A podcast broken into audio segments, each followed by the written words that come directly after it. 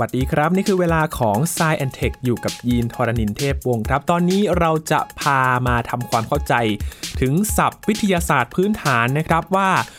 มีความหมายว่าอย่างไรบ้าง แต่ละเรื่องที่เราคุยกันใน s ซแอนเทคเนี่ยมีความเชื่อมโยงกับคำศัพท์เหล่านี้หลายคำเหมือนกันนะครับ วันนี้อาจารย์บัญชาธนบุญสมบัติจะมาอธิบาย ถือว่าเป็นตอนแรกครับที่เราจะมาทำความเข้าใจศัพท์เหล่านี้กัน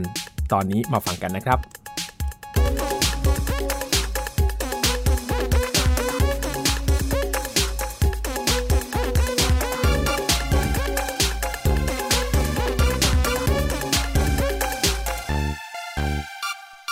การจะเรียนรู้ไม่ว่าจะเรื่องอะไรก็ตามนะครับ เราจะต้องรู้ถึงความหมายของคำศัพท์กันก่อน แม้แต่ภาษาเองนะครับที่เราพูดคุยกันเนี่ย เราก็ต้องรู้จักกันว่าคำศัพท์แต่ละคำเนี่ยมันมีความหมายว่าอย่างไร แล้วค่อยมาประกอบเป็นเรื่องราวเป็นประโยคต่างๆนะครับ และในทางวิชาอื่นๆ ก็เช่นเดียวกันนะครับ มันจะมีคำศัพท์เฉพาะทางของมัน เช่นเดียวกับ วิทยาศาสตร์นะครับ วันนี้เราจะมาทำความเข้าใจถึงศัพท์วิทย์พื้นฐาน ถือว่าเป็นตอนแรกครับ ที่อาจารย์บัญชาธนบุญสมบัติจะมาอธิบายให้ฟังนะครับ สวัสดีครับอาจารย์ครับ สวัสดีครับยีนครับ สวัสดีครับท่านผู้ฟังครับ เราคุยหลายเรื่องเลยนะครับครับทางวิทยาศาสตร์นะครับ อาจารย์มันจะมีคำศัพท์ต่างๆ มากมาย และแต่ละคำเนี่ยมันก็เรียกไม่เหมือนกันนะครับอาครัจารย์คือเออผมไปนับดูนะ ผมทำพอดแคสต์กับไทยพีบีมา 200กว่าตอนแล้วนะครับครับแล้วก็น่าจะเกินครึ่งเนี่ยที่ผมจะพูดถึงทฤษฎีใช่ไหมครับเอ่อบางครั้งก็ทฤษฎีบท บางครั้งก็พูดถึงกฎใช่ไหมบางครั้งก็หลักการใช่ไหมฮะครับบางครั้งก็สมมติฐานทีนี้คำพวกนี้นะครับฟังมันเผินๆเนี่ยเหมือนเหมือนกับฟังแล้วน่าจะเข้าใจได้นะแต่ว่าเอาเข้าจริงแล้วเนี่ยเนื่องจากว่าเราอยู่ในบริบทของวิทยาศาสตร์ หรือคณิตศาสตร์นะครับแล้วแต่เอ่อตอนเนี่ยนะครับ มันจะมีความหมายเฉพาะของมันอืมอยู่นะครับ บางทีมันลำเลือกมันอยู่ บางทีนักวิทยาศาสตร์เองเนี่ยครับก็ใช้กลับไปกลับมาในบางครั้งด้วยเหมือนกัน แต่ว่าถ้าคิดให้ดีๆแล้วเนี่ยนะครับมันมีความหมายจำเพาะที่ชัดเจนมากนะครับซึ่งมันมันบ่งบอกว่าวิทยาศาสตร์เนี่ยหรือนักคณิตศาสตร์ด้วยเนยนะครับเป็นระบบความคิดของมนุษย์ที่มันมีโครงสร้างชัดเจนนั้นโครงสร้างชัดเจนแปลว่ารากฐานต้องมั่นคงอืมรากฐานมั่นคงก็แปลว่าคำศัพท์ต่างๆ ที่ใช้เนี่ยครับต้องมีแนวคิดที่ชัดเจนมีนิยามที่บ่งบอกว่ามันคืออะไรต้องมีตัวอย่างด้วย เดี๋ยววันนี้จะพยายามดูนะครับว่าจะสามารถที่จะให้นิยามหรือว่าหากให้นิยามแบบชัดๆ ไม่ได้เนี่ยจะยกตัวอย่างให้พอเข้าใจนะครับ อย่างนั้นแล้วกันครับ เพราะเรื่องของวิทยาศาสตร์เนี่ยต้องอาศัยการพิสูจน์ใช่ไหมครับอาจารย์ใช่ตั้งครับข้อสังเกตมาก็ต้องพิสูจน์แล้วก็พอพิสูจน์มาก็ต้องถูกเรียกไปต่างๆ นานาเลย ใช่แล้วใช่แล้วครับ เรามาเริ่มคำแรกก่อนดีไหมครับครับนะครับคำแรกคือคำว่า fact F A C T fact คำนี้เป็นคำที่น่าสนใจมากนะครับคำว่า fact เนี่ยนะครับภาษาไทยแปลว่าข้อเท็จจริง ข้อเท็จจริง อ่า ฟังให้ดีนะฮะ ฟังนั้นแปลกๆไหมเอ๊ะทำไมมันไม่ข้อจริงอะทำไมต้องมีเท็จด้วย จะเท็จหรือจะจริง อ่า มันมันเท็จหรือจริงกันแน่ อันนี้ดูหนึ่งนะครับสองคือคำนี้นะครับ เอ่อ ยังคู่กับอีกคำหนึ่งครับเขา truth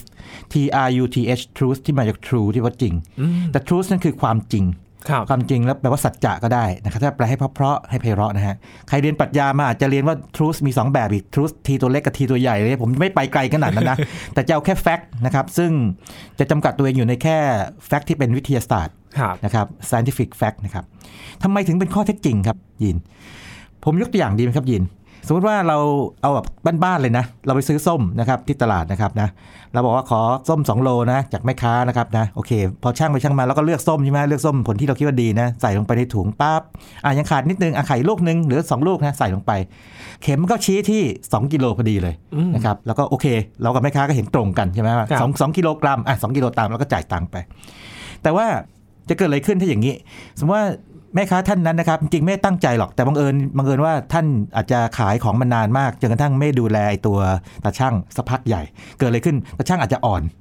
อาจจะอาจจะลืมตรวจสักพักหนึ่งไม่มีใครครัมาบตรวจสมมติว่าหรือว่าหรือว่าด้วยเหตุอะไรก็ตามนี่นะครับตาชั่งอ่อนเอาเข้าจริงแล้วเนี่ยน้ำหนักส้มอาจจะไม่ถึง 2กิโล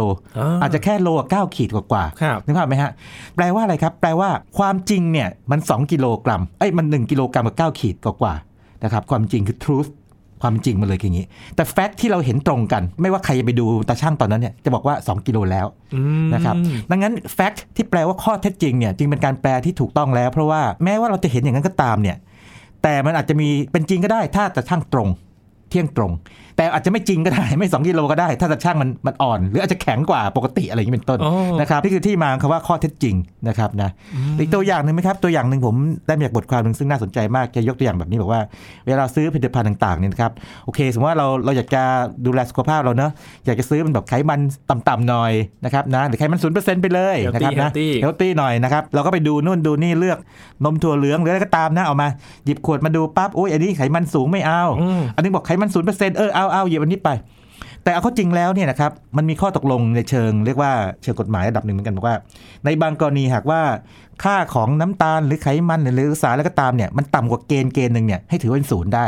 ถือว่ามันไม่มีผลต่อสุขภาพไงครับเพราะฉะนั้นเขามีสิทธิ์ที่จะใส่คำว่าศูนย์เปอร์เซ็นต์ลงไปตรงนั้นนึกภาพออกไหมอะไรแบบนี้เป็นต้น ถ้าเป็นแบบนั้นจริงเนี่ยแปลว่าอย่างนี้แฟกก็คืออะไรแฟกคือว่า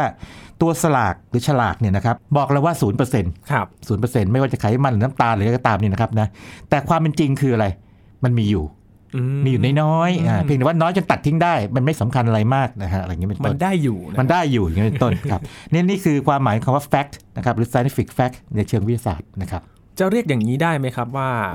สมมุติว่ามันเป็นตัวเลขที่มันเป็นจุดทศนิยมเนี่ยแล้วก็ปัดให้มันเป็นตัวเต็มเนี่ย ปัดให้มันเป็นแบบเลขกลมๆเลย จะเรียกว่าข้อเท็จจริงได้ไหมครับอาจารย์เอออันนั้นอันนั้นเป็นอีกแบบหนึ่งอันนั้นแบบหนึ่งข้อเท็จจริงเนี่ยมันคือคล้ายๆอย่างเงี้ยมันคือข้อมูลที่ปรากฏต่อเรา หรือใครๆก็ตามถ้ามาดูภายใต้เงื่อนไขนั้นเนี่ยจะเห็นตรงกันอืมนะครับเหมือนกับบอกว่าโอเคสำหรับบ้านเราเนี่ยดวงอาทิตย์ขึ้นทางทิศตะวันออกครับตกทิศตะวันตกใช่ไหมฮะนั่นคือข้อเท็จจริงของบ้านของเรานะครับ แต่ถ้าเราขึ้นไปแถบทางเขตอบอุ่นหรือขั้วโลกเหนือโลกใต้อย่างนี้เป็นต้นนะฮะดวงอาทิตย์บางทีค้างฟ้าอยู่ก็มีอ่าไม่ขึ้นไม่ตกนะดวงอาทิตย์เที่ยงคืนอย่างนี้ใช่ไหมดวงอาทิตย์เที่ยงคืนเป็นต้นหน้าจนช่วงหน้าร้อนนะฮะฤดูร้อนของเขาอย่างนี้เป็นต้นครับนั่นก็เป็นแฟกต์ของเขา แต่ truth คืออะไร truth ก็คือว่าโลกโคจรรอบดวงอาทิตย์อยู่แล้วมีแกนเอียงอยู่นะทำให้เรียกว่าลักษณะปรากฏของการขึ้นลงดวงอาทิตย์เนี่ยเป็นไปตามพื้นที่ต่างๆกัน แต่ว่าเราถ้าเราอยู่ในพื้นที่พื้นที่หนึ่งภายใต้เงื่อนไขหนึ่งเนี่ยเราจะบอกว่ามันคือแฟกต์คือข้อเท็จจริงเป็นแบบนั้นนะแต่ truth มันลึกกว่านั้นครับ เห็นตรงกันในทางที่ยอมรับได้ ใช่ใช่ใช่อ๋อครับครับ นี่คือ fact คนจริงอีกสักนิดหนึ่งยังก็ได้นะครับ ผมเข้าใจว่าเรื่องนี้มันมีประเด็นด้วย อันนี้ผมอาจพูดอาจจะไม่ตรงเป๊ะนะ แต่ผมจะยกตัวอย่างที่ไม่ใช่วิทยาศาสตร์ร้อยเปอร์เซ็นต์ขึ้นมาดูนะฮะสมมติว่ามันมีฉากที่ว่าฉากฆาตกรรมนะฮะเป็นเหตุการณ์เหตุการณ์หนึ่งเนาะขึ้นมา โอเค ทีนี้ผู้ลงมือฆาตกรเนี่ยลงมือจัดฉากให้เหมือนกับว่าผู้ที่เสียชีวิตเนี่ยเหมือนกับฆ่าตัวตายอืมอย่างนี้เป็นต้นนะฮะผูกคอตายหรือยิงตัวตายแล้วก็ตามนี่นะครับครันะบเวลาเวลาตำรวจหรือใครก็ตามไปเห็นเข้าเนี่ยนะครับก็บอกว่าโอ้นี่ ดูสิเห็นไหมแบบคงจะผูกคอตายหรือว่าฆ่าตัวตายแน่เลย นั่นคือแฟกต์ภาพที่ปรากฏ แต่ความเป็นจริงก็คือเขาถูกฆาตกรรมนะเพราะฉะนั้นไอ้ในทางสมมติทางกฎหมายเนี่ยแม้ว่ามันจะมีแฟกต์มากมายเนี่ยแต่ในสุดต้องหา truth ที่เขาคนนั้นชอบพูดในความจริงมีเพียงหนึ่งเดียว อะไรแบบนั้นนะครับนะ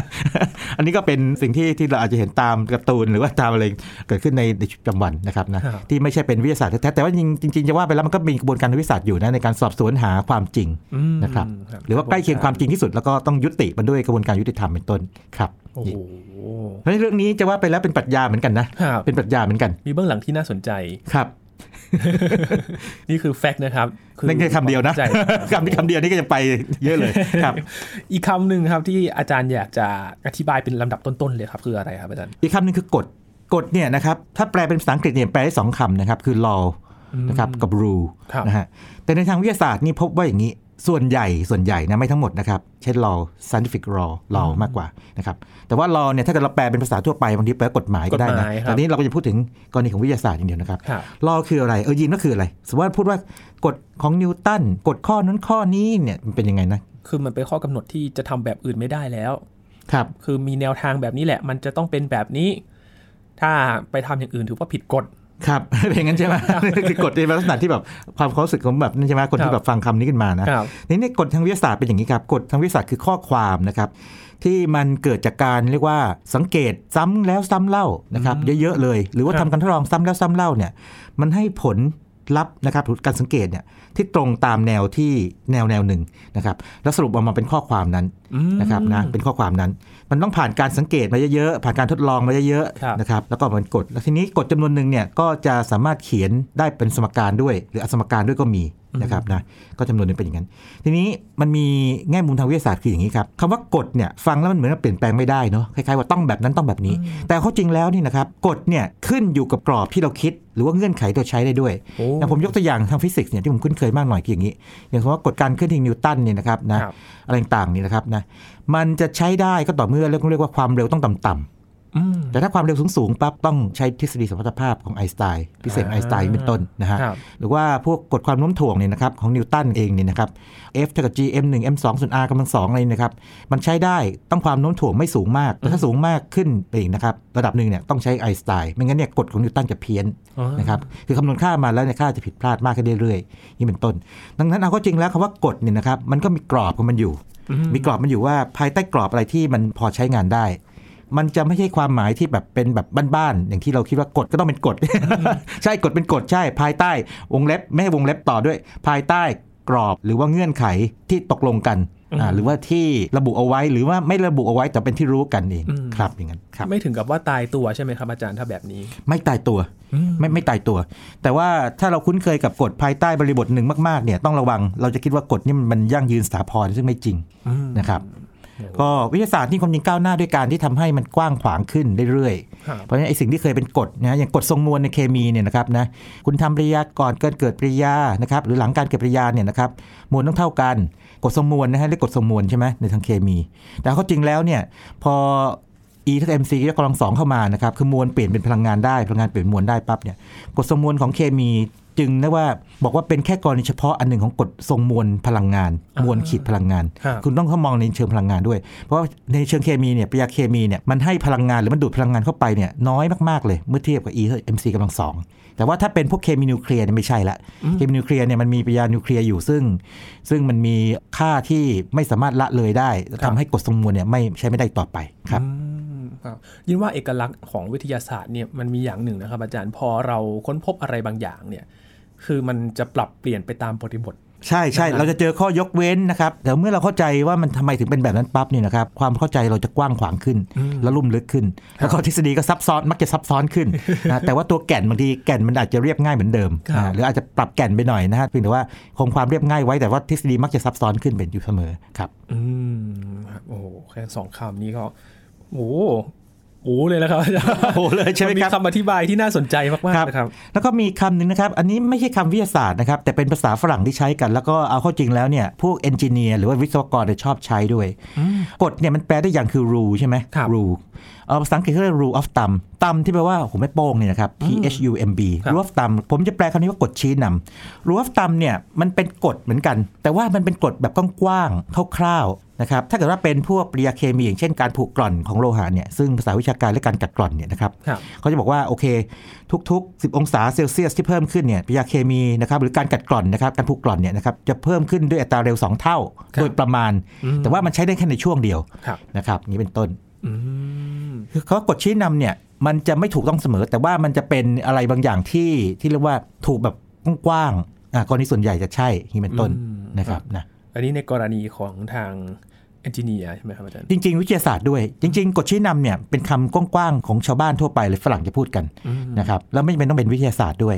นะครับอืมครับโหน่าสนใจมากเลยครับครับคำนี้แต่เป็นคำที่ภาษาอังกฤษเขาใช้กันใช้ใช้กันครับแล้ว rule of thumb นะครับอืมครับมันจะมีที่มาแปลกๆกันนะไอ้ rule of thumb เนี่ยบางคนถามว่าทำไมต้องหูไม่โป้งด้วยนั่นสิครับไม่ไม่ไม่ชี้ไม่มีใครรู้ที่มาจริงๆของมันครับแต่มันมีคำที่บายแบบติดตลกแล้วคนก็ไม่เคอยเชื่อกันหรอกแต่ว่ามันก็ยังคงอยู่ในคำที่บายบอกว่า ในสมัยโบราณเนี่ยนะฮะมีอยู่ช่วงหนึ่งที่ทางโลกตะวันตกเนี่ยนะครับเขาเรียกว่ามองว่าผู้หญิงเนี่ยเป็นสมบัติของผู้ชายเนาะแล้วผู้ชายที่สามารถลงโทษได้ครับที่การลงโทษเนี่ยจะต้องใช้ไม้เนี่ยที่ใหญ่ไม่เกินขนาดของหูไม่โป้งตัวเองอะไรอย่างนี้เป็นต้น ซึ่งเป็นคำอธิบายที่ตลกดีนะฮะแต่ว่าเอ่อคงมีคำอธิบายอื่นที่สมเหตุสมผลกว่านี้นะครับนะแต่ผมให้ให้ไว้ขำๆเผื่อเกิดใครมีสงสัยว่าคืออะไร ผมเองเห็นคำนี้มานานแล้วฮะมานานมากแล้ว แต่ว่ายังไม่เข้าใจแท้จริงว่าที่มามันคืออะไรครับอืมเป็นความเชื่อสมัยก่อนด้วยนะครับ เป็นความเข้าใจในสมัยก่อนใช่เลยใช่ถูกเล่ากันมาแบบนั้นใช่ครับครับเห็นว่ามีรูอีกตัวหนึ่งเหรอครับอาจารย์ อ๋อ อีกคันหนึ่งคือเป็นอย่างนี้ฮะ ในทางชีววิทยาเนี่ยนะครับ มักจะใช้คำว่ากฎเนี่ยนะครับ เป็น rule เหมือนกัน biological rule นะครับแล้วก็จะมีกฎจำนวนหนึ่งเลยจริงๆเยอะเลยแหละ แต่เนื่องจากผมไม่คุ้นเคยมากจะยกมาสองอันนะครับ อย่าง Berkman's rule เนี่ยครับกฎของ Berkman เนี่ยบอกว่าสมมติว่าเราเอาสัตว์ชนิดหนึ่งมานะแล้วเราเราดูพื้นที่ที่มันอยู่อาศัยเนะครับสมมติว่าโอเคฝรั่งก็อยู่แถบทางยุโรปนะครับยุโรปเนี่ยนะเราอยู่ในลัติจุดหนึ่งแล้วขึ้นลัติจุดสูงไปเรื่อยเนี่ยพบว่าอย่างนี้มวลหรือน้ำหนักของมันเนี่ยมักจะเพิ่มขึ้นอ่าอะไรอย่างนี้เป็นต้นนะฮะมันตัวพล็อตออกมามันจะเป็นเส้นแนวโน้มเป็นแบบนั้นครับนะ เป็นกฎเชิง empirical คือ empirical คือเชิงประจักษ์ครับคืออาจจะไม่มีทฤษฎีแท้ๆที่อธิบายมันว่าจริงๆทำไมเป็นแบบนั้น แต่ว่าจากการที่ไปวัดมวลน้ำหนักมันเนี่ยนะครับนะพบว่าเป็นแบบนั้น แล้วก็ลากเส้นออกมาได้โดยประมาณเป็นต้นนะครับ หรือมันมีเรียกว่า กฎของการผันกลับไม่ได้ของดอลโลนะครับบอกว่าโอเคสมมติสิ่งมีชีวิตชิ้นหนึ่งนะครับค่อยๆมีวิวัฒนาการไปเรื่อยใช่ไหมมันก็เปลี่ยนฟอร์มใช่ไหมเปลี่ยนขนาดเปลี่ยนอะไรไปเรื่อยเนี่ย แต่ว่าโอกาสที่มันจะกลับมาที่เดิมเนี่ยยากมากเลย หรือแทบไม่มีเลย ไปแล้วไปเลย ไปแล้วไปเลยไปแล้วไปรับอย่างนี้เป็นต้น irreversibility คือผันกลับไม่ได้ นี่เป็นต้นนะครับครับครับ เหมือนมารื้อฟื้นตำราวิทยาศาสตร์ที่เคยเรียนเลยเหมือนกันใช่ใช่จริงๆเรื่องพวกนี้เนี่ยเราน่าจะลองหาโอกาสลองทำสักตอนหนึ่งเนาะครับไอ้กฎต่างๆ ที่มันอาจจะฟังแล้วแปลกๆหรือว่าแบบเรารู้ๆกันอยู่แต่ว่าเออมันเป็นกฎด้วยเว้ยอะไรอย่างเงี้ยนะครับน่าสนใจเหมือนกันนะครับครัอาบจารย์ครับ เข้าสู่คำที่น่าจะคุ้นเคยกันแล้วครับอาจารย์คำว่าสมมุติฐานครับอาจารย์ คือคำนี้ได้ยินบ่อยมากเลยครับครับสมมุติฐาน hypothesis เนี่ยครับ hypothesis คืออย่างนี้ สังเกตไหมเวลามีอะไรที่เราไม่เข้าใจเนี่ยนะครับ คือถ้ามันมีอะไรที่เราเข้าใจเนี่ยเราจะอธิบายมันเลยว่าครับเป็นแบบนี้แน่เลย แต่พอมีอะไรที่แบบว่าคนจำนวนหนึ่งไม่ค่อยเข้าใจมันแท้ๆเนี่ย แต่คิดว่าน่าจะเป็นแบบนี้อืมเขาก็จะเสนอข้ออธิบายหรือคำอธิบายขึ้นมาครับนะครับนะเฮ้ยน่าจะเป็นอย่างนี้หรือเปล่า อีกคนหนึงบอกน่าจะเป็นอย่างนี้หรือเปล่า สมมติฐานคืออะไรสมมติฐานคือคำอธิบายที่ถูกเสนอขึ้นมา เพื่ออธิบายเหตุการณ์หรือปรากฏการณ์หนึ่งหนึ่งอืมนะทีนี้มันมักจะเป็นแบบนี้เรื่องเรื่องเดียวกันเนี่ยนะครับ ถ้าเป็นเรื่องที่เกิดใหม่หรือว่าคนยังงงอยู่เนี่ย สังเกตไหมสมมติฐานที่มีมากกว่าหนึ่งคือคนนี้คิดอย่างนี้คนโน้นคิดอีกอย่างหนึ่งคิดแบบหนึ่งคนนี้คิดอีกแบบหนึ่งเอออ่อ่าเนี่ยทำนองนั้นทำนองนั้น ประเด็นคือว่าใครถูกล่ะใครถูกมันต้องมีการทดสอบได้ ดังนั้นในทางวิทยาศาสตร์เนี่ยสมมติฐานต้องถูกสามารถถูกทดสอบได้ ว่าใครถูกใครผิดนะครับดังนั้นคำว่าสมมติฐานคือคำอธิบายที่ถูกเสนอขึ้น เพื่อจะอธิบายปรากฏการณ์และเหตุการณ์หนึ่งหนึ่งยังไม่ใช่แบบถึงขั้นเป็นทฤษฎีที่เดี๋ยวจะอธิบายว่าต่อไปก็คืออะไรนะครับนะว่ามันอาจจะเป็นอย่างนี้ได้ไหมอะพูดง่ายๆคือมันอาจจะเป็นอย่างนี้ได้ไหมอ่าอืมแต่ว่าให้มีข้อสังเกตว่า สังเกตดีสมมติฐานมากจะมีมากกว่าหนึ่งเสมอเลยอ่าอีกคนหนึ่งคิดอย่างหนึ่งเสมอ แม้แต่คนคนเดียวอาจจะเสนอสองสมมติฐานก็ได้นะครับว่าเอออาจจะเป็นแบบนี้แบบนี้ แต่ในสุดเนี่ยต้องถูกทดสอบ ทีนี้ในทางสถิติเนี่ยก็จะมีวิธีการที่เรียกว่าการทดสอบสมมติฐาน ด้วยการทดสอบเชิงสถิติที่มีคณิตศาสตร์ต่างๆ ว่าจำนวนตัวอย่างต้องกี่จำนวน ทดสอบอย่างไรครับแล้วเราจะถือว่าสมมติฐานนั้นผ่านไม่ผ่านนะครับนะอย่างนี้เป็นต้นนะครับด้วยเกณฑ์เท่าไหร่อย่างนี้เป็นต้น ระดับความมั่นใจเกิน 95%อะไรอย่างนี้เป็นต้นนะก็ถือว่าสมมติฐานที่ผ่านนี่เป็นต้นมันจะมีแบบนั้นนะครับครับดังนั้นตรงนี้เนี่ยมันก็จะเป็นเชิงเรียกว่าความคิดของมนุษย์ที่นำเอาใช้อธิบายปรากฏการณ์แต่ว่าจะเชื่อไม่เชื่อเนี่ยก็ต้องผ่านการทดสอบอืมซึ่งการทดสอบเนี่ยก็มักจะมีสถิติในเชิงวิทยาศาสตร์ ซึ่งจะมีสมการคณิตศาสตร์เข้ามาเกี่ยวข้องอยู่ด้วยนะครับสมมุติฐานเนี่ยครับอาจารย์ จำเป็นต้องยังไม่ถูกพิสูจน์เสมอไปไหมครับ ได้ครับเป็นไปได้ บางอย่างก็ถูกทิ้งไว้ลอยๆเลย ผมยกตัวอย่างสมมติฐานหนึ่งที่ฟังแล้วหวือหวามากเมื่อโอ้โหหลายหลายสิบปีก่อน คือเขาเรียกสมมติฐานไกอาไกอา G A I A เนี่ยไกอาแปลว่าโลกนะครับภาษากรีกนะครับนะอืมเป็นคำเดียวคำว่า G O G O ที่ว่าโลก geology ไงอ๋อ Geo นี่คือโลกนะครับนะหรือว่า Gear นะครับที่เทพีแห่งโลกนะฮะเขาบอกว่าอย่างนี้บอกว่าโลกทั้งใบเนี่ยนะครับ เขามีปฏิสัมพันธ์กันระหว่างสิ่งมีชีวิตกับสิ่งไม่มีชีวิต รักษาสมดุลนั้นเอาไว้นะครับหรือเปลี่ยนสมดุลไปทำให้สิ่งมีชีวิตเนี่ยมันมันงอกงามเติบโตขึ้นมาได้ หรือถ้าจะพูดให้กระชับกว่านี้คือว่าโลกทั้งใบคือสิ่งมีชีวิตอืมหนึ่งชีวิตเลยครับเรียกสมมติฐานไกอาอันนี้ก็เป็นที่ถกเถียงกันมากคือ พวกนักสิ่งแวดล้อมจะชอบเรื่องนี้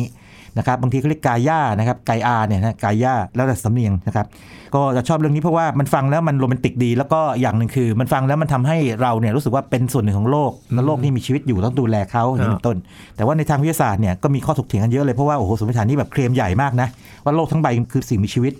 อะไรอย่างนี้เป็นต้นนะโอ้เขาก็จะถามว่าอ้าวไหนแบบพูฟมันมันสืบพันธุ์ได้ไหมอะไรอย่างนี้เป็นต้นหรือว่ามันทำอะไรอย่างอื่นอย่างมีสิ่งชีวิตจิปตกติใจไหมอะไรอย่างนั้นมี consciousness ไหมอะไรก็ว่าไปแบบนั้นเป็นต้นโอ้นะครับนะเพราะฉะนั้นไอ้สมมติฐานนี่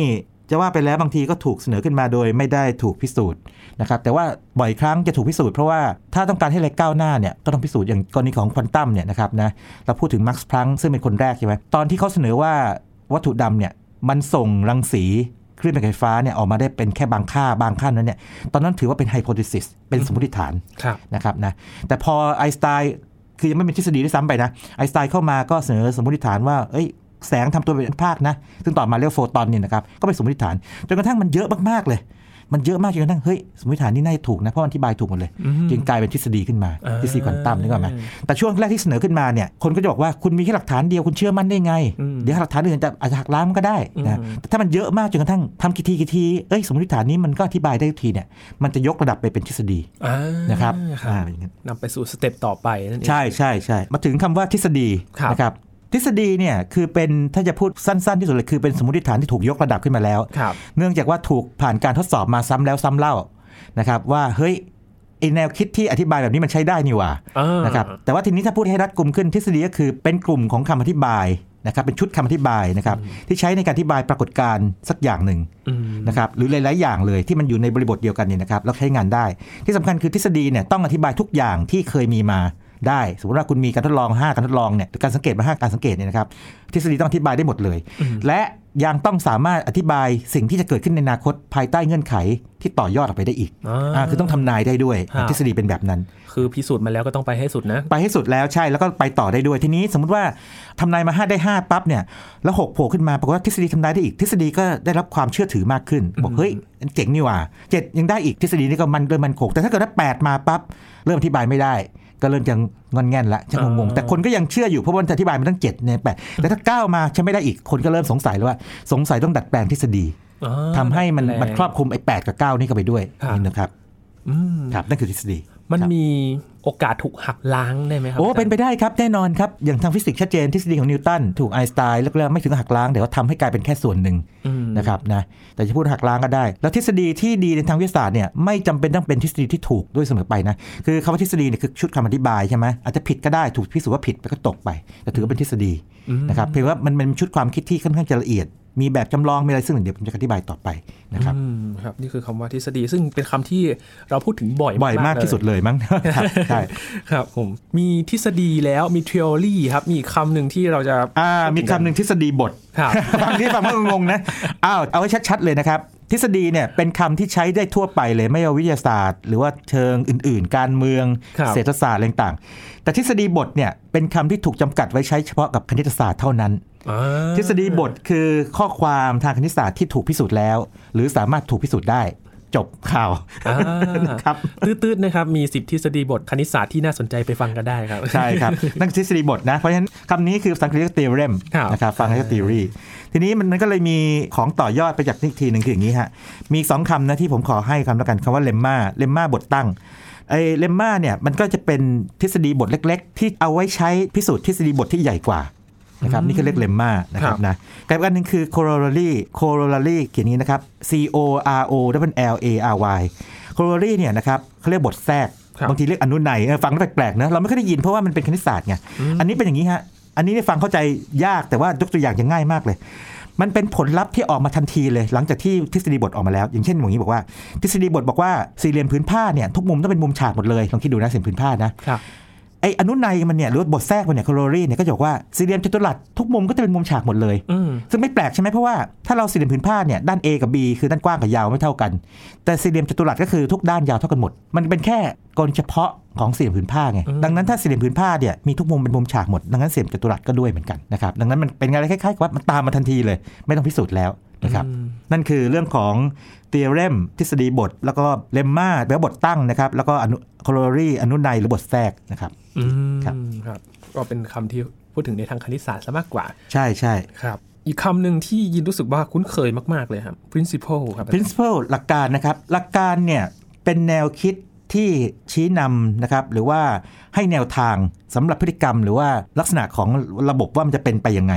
หลักการเป็นแบบนั้น หลักการเนี่ยมันอาจจะอยู่ในรูปของกฎก็ได้อืมนะครับอาจจะเขียนเป็นสมการก็ได้ หรือว่าไม่มีสมการก็ได้เป็นหลักการเป็นอย่างนั้นฮะอืมมันเป็นคล้ายๆเป็นคำพูดที่มันบอกบ่งบอกแนวทางกว้างๆว่ามันต้องไปในแนวทางนี้นะครับอืมทีนี้ต้องระวังงี้คำนี้เนี่ยนะครับหลักการเนี่ยบางครั้งเนี่ยมันอาจจะเป็นกฎอย่างหลักความไม่แน่นอนไฮเซนแบกเนี่ยนะครับยิงเป็นกฎจริงเป็นกฎเพราะเป็นเป็นสมการเลยครับเป็นเป็นสมการเลยนะครับเป็นต้น แต่หลักการบางอย่างก็ไม่ใช่นะครับนะหลักคิมิดิสหลักต่างๆนี่ไม่ใช่อย่างนั้น ครับอืมคำว่า principle นี่นะครับยินจะเห็นบ่อยตอนเรียนมหาวิทยาลัยครับครับอาจารย์เวลาเลือกวิชาเรียนที่มันเป็นตัวเบื้องต้นนะครับ principle of law principle of economics ใช่ใช่มันคล้ายๆว่ามันต้องมีมีหลักยึดมาก่อนนะครับ ว่าคืออะไรแล้วหลังจากนั้นเนี่ยเรื่องอื่นจะตามมาอ่านะครับครับ มีคำไหนที่อาจารย์อยากจะฝากไว้มีอีกแค่ให้บผู้ฟังไหมครับสองคำนะครับคำหนึ่งคือ proposition คำนี้ง่ายนิดหนึ่งประพจน์ประพจน์เนี่ย proposition เนี่ยคือข้อความเฉยๆเลย อย่างสมมติว่าเลขเจ็ดเป็นเลขจำนวนเฉพาะอ่าคือเป็นข้อความเฉย ประพจน์ที่ไม่จำเป็นต้องถูกนะครับอาจจะผิดก็ได้บอกว่า 3 มากกว่า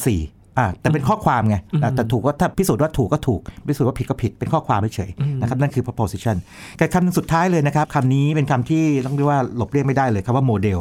แบบจำลองอ่าคำนี้ คำนี้นี่ยินคิดว่ามันคืออะไรครับโมเดล คือมันต้องมีภาพให้เห็นชัดเจนครับคือเป็นรูปเป็นร่างแล้วก็